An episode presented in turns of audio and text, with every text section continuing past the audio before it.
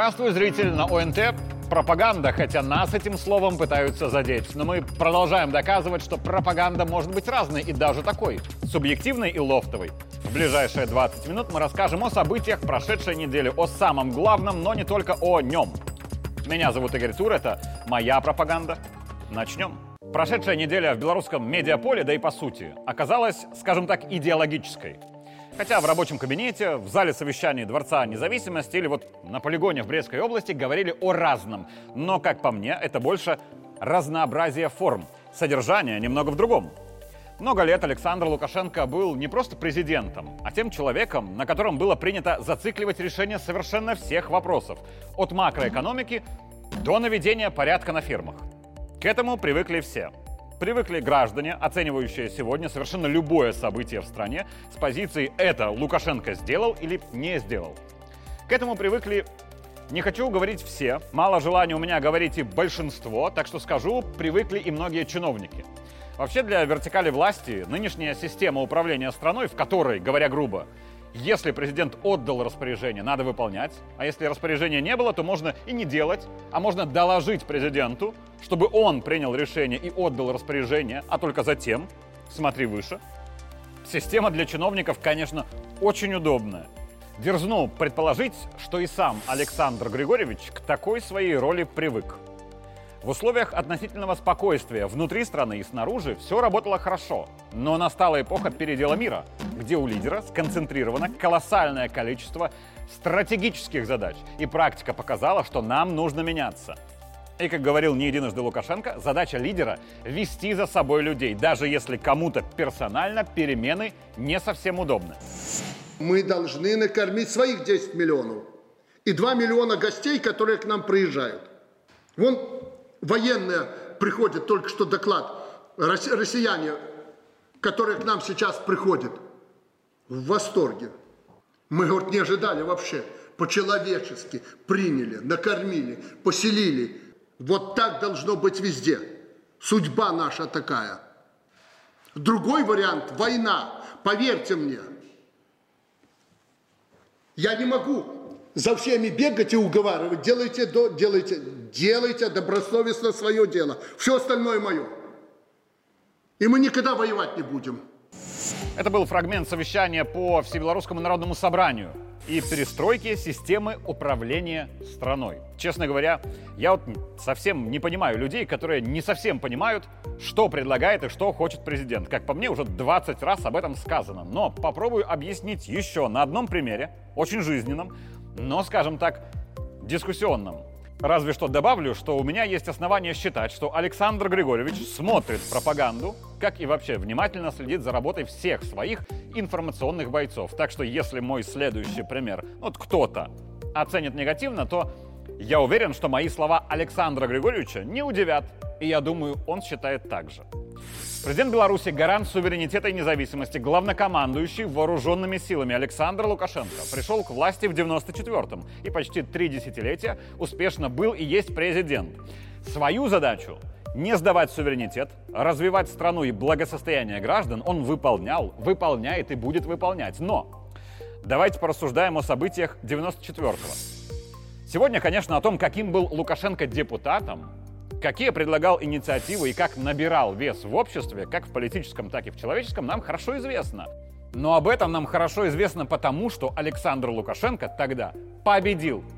А победив в 94-м Кебич или Поздняк, история была бы совершенно другой.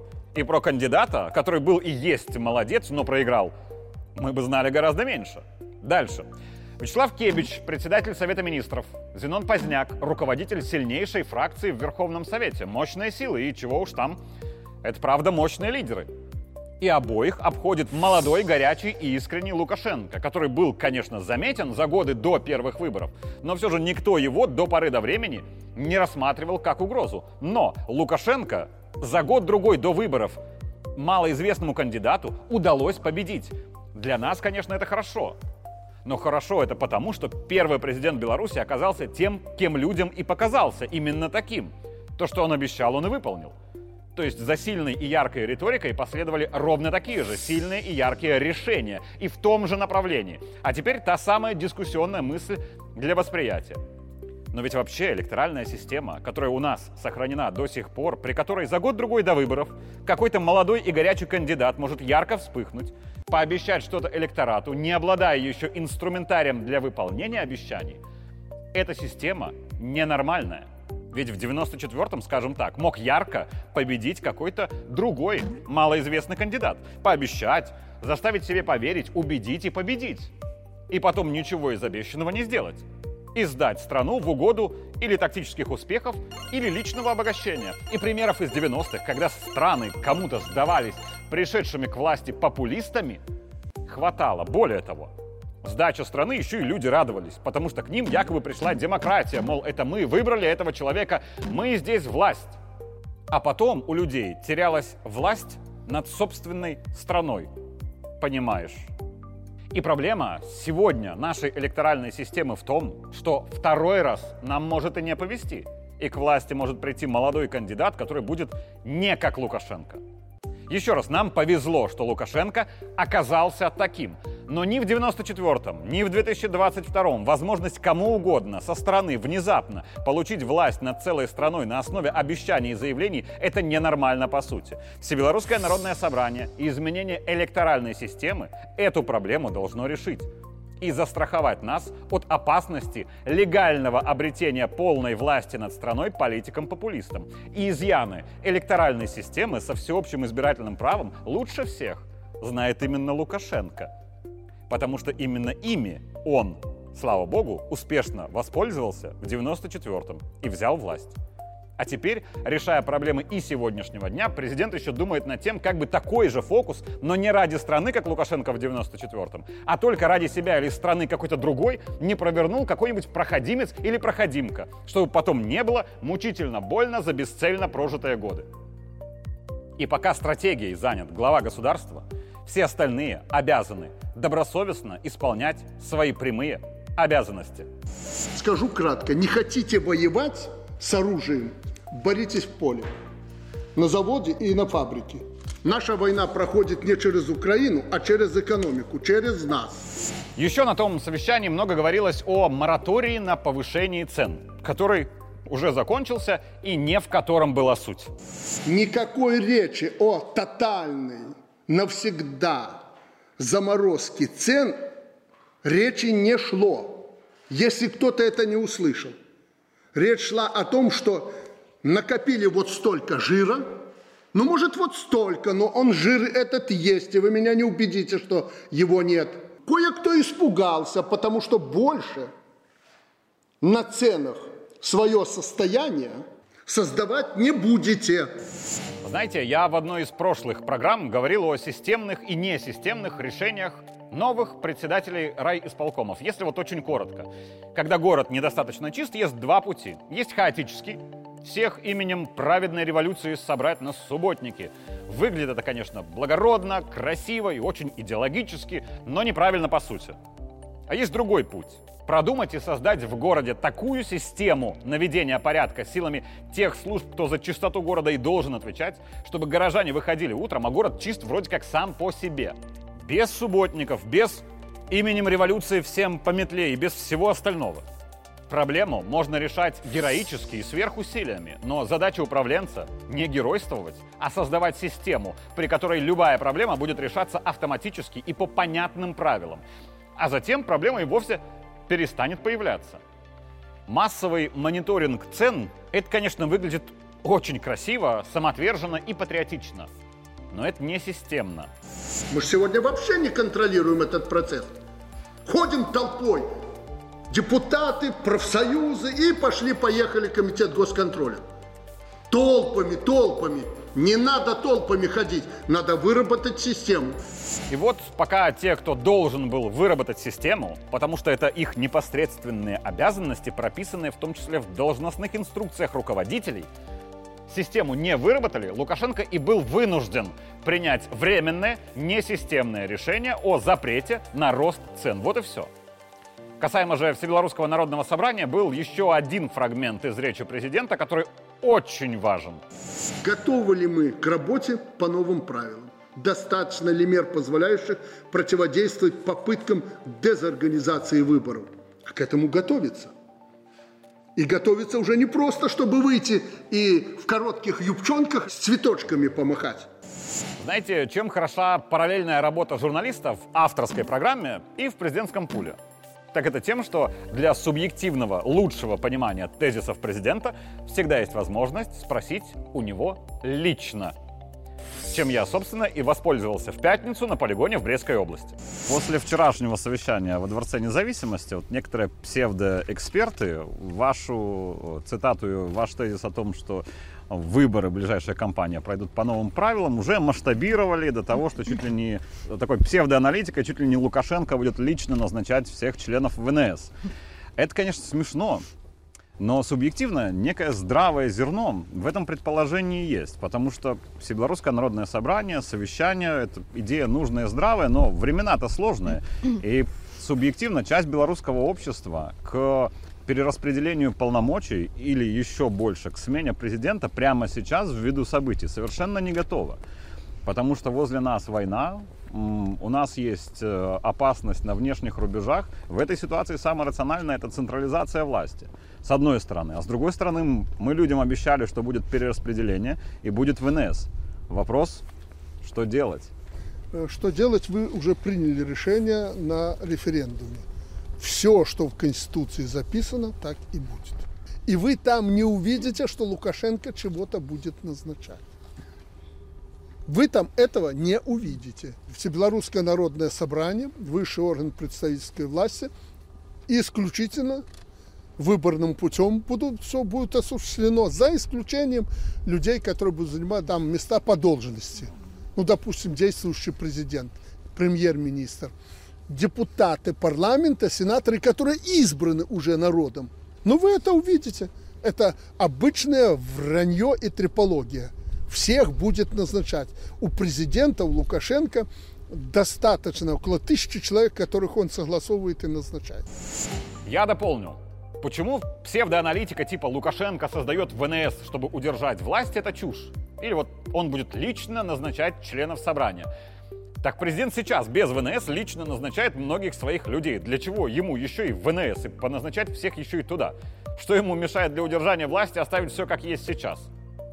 И еще, если уж прямо, ВНС будет органом выборным. Но все равно, пока президентом будет Лукашенко, власть по сути будет именно у него. А вот после вот это совсем другой разговор. И самое главное из вопроса и ответа это все же централизация или децентрализация власти прямо сейчас. Что касается централизации, Игорь, никакой децентрализации нет и быть не может. Как был президент главой государства, он и останется. Народ будет избирать президента.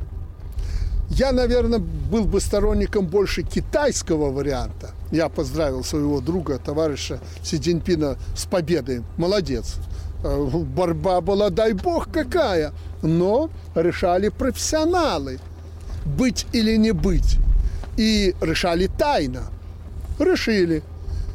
Возможно, и нам надо было к этому прийти. Но я Э, я сторонник этого, но я почувствовал и понял, ошибся, не ошибся, что ну, народ еще наш не готов к тому, чтобы отдать свое право кому-то, даже доверенным э, ли, лицам ВНС, избирать президента. Ну, мне кажется, что торопиться здесь ни в коем случае нельзя. Это уже может при втором президенте, третьем вы решите этот вопрос, чтобы опять не обвинили, что я опять под себя это делаю все будет демократичнее, чем когда-нибудь. Запомните, демократичнее, чем когда-нибудь. У меня есть догадки, что имел в виду президент, но пока оставлю свои мысли при себе. А поговорим лучше про военную составляющую пятничной поездки главы государства, где Александр Лукашенко ознакомился с отечественными новинками беспилотников и средствами подавления беспилотных сил противника. Касаемо всего, что у нас происходит, это и развертывание совместной союзной группировки, и режим КТО, и совещания, полигоны и всего, что некоторые называют военщиной. Я повторю пост из своего телеграм-канала «Главный тур». Я очень хорошо понимаю и категорически поддерживаю тех, кто «я за мир во всем мире», я тоже за обеими руками. Но я также понимаю, что мир во всем мире такого никогда не было, нет и никогда не будет. Последние полгода звучащие у нас слова «я за мир во всем мире» — это не полная правда.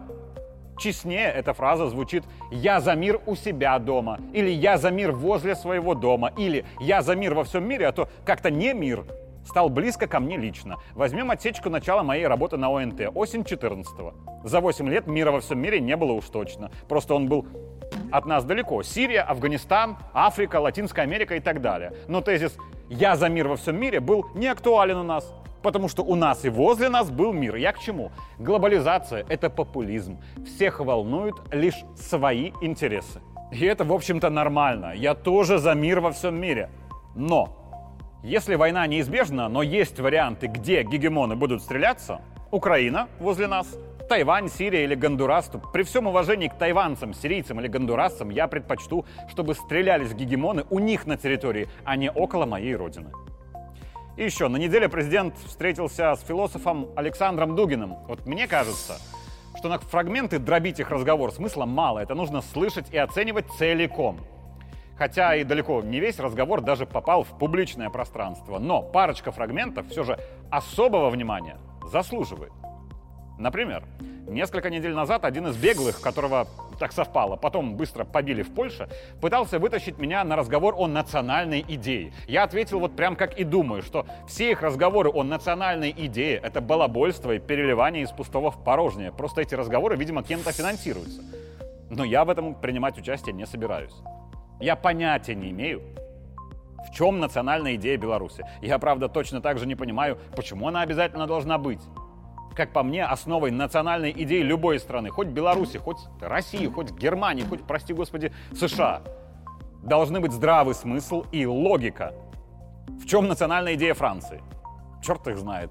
Знает еще черт Британию, Бельгию, Швейцарию и остальных. В чем их национальная идея? Это все бла-бла.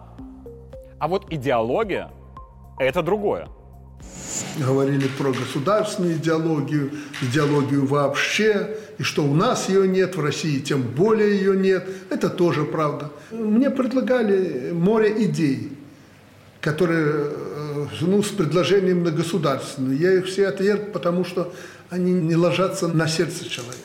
Что за идея, которая не может овладеть массами, как классик говорил, и не ложится на сердце? Ну, это не идея. И не может она быть государственной идеей. Но пока ничего не родилось, к сожалению. Я продолжу считать, что тактически наша идеология описывается одним простым словом – справедливость.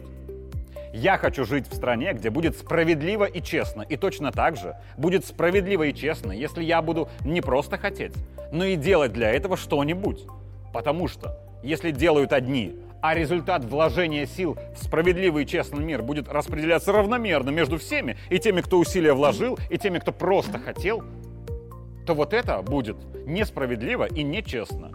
А говорить при этом можно что и как угодно сколько у нас сил, сколько противодействия вот с этой либеральной элиты, мы называем ее шестой колонной. Есть пятая, которая бушует на улицах, говорит там «долой Путин», «долой Лукашенко», «долой Россия», «долой», ну вот все «долой». А есть шестая колонна. Вот с ней мы столкнулись в гораздо большей степени. У них платформа такая же, как у пятой, абсолютно прозападная, продолжение либеральных реформ, развал нашей государственности. Но они не говорят «долой Путин», они говорят «да здравствует Путин». Да здравствует Путин, мы его поддерживаем, прекрасно, все хорошо. А делают то же самое. Вот эта шестая колонна – это самое страшное. Знаете, как можно проще назвать тех, кого Дугин записал в шестую колонну? Псевдопатриоты. И последнее. Для меня самое важное из стрима моего коллеги, политолога Вадима Елфимова. Сильные лидеры к сожалению, не, не модные, потому что сильные лидеры иногда идут против мнения толпы, потому что порой большинство людей ошибаются – и это правда. Роль лидера, даже тогда, когда весь мир там, или все граждане своей страны хотят одного, но если он уверен, и это так, таким и является, что правильно делать совершенно другое, наперекор мнению большинства, Для это этого нужно нужно авторитет. делать. Для этого нужна авторитет и сила. Да? Да. Демократический лидер принимает самое популярное решение, а лидер истинный – самое верное. И если лидер понимает, что популярное у аудитории решение неверное, он должен, он обязан любой ценой принять непопулярное, но верное решение, несмотря на сопротивление части ошибающейся аудитории. Понимаете мои слова? Как вам будет угодно. Но только войны в Беларуси сейчас не было бы и нет только при одном варианте. При первом. Меня зовут Игорь Тур. Это была моя пропаганда. Увидимся в следующий понедельник.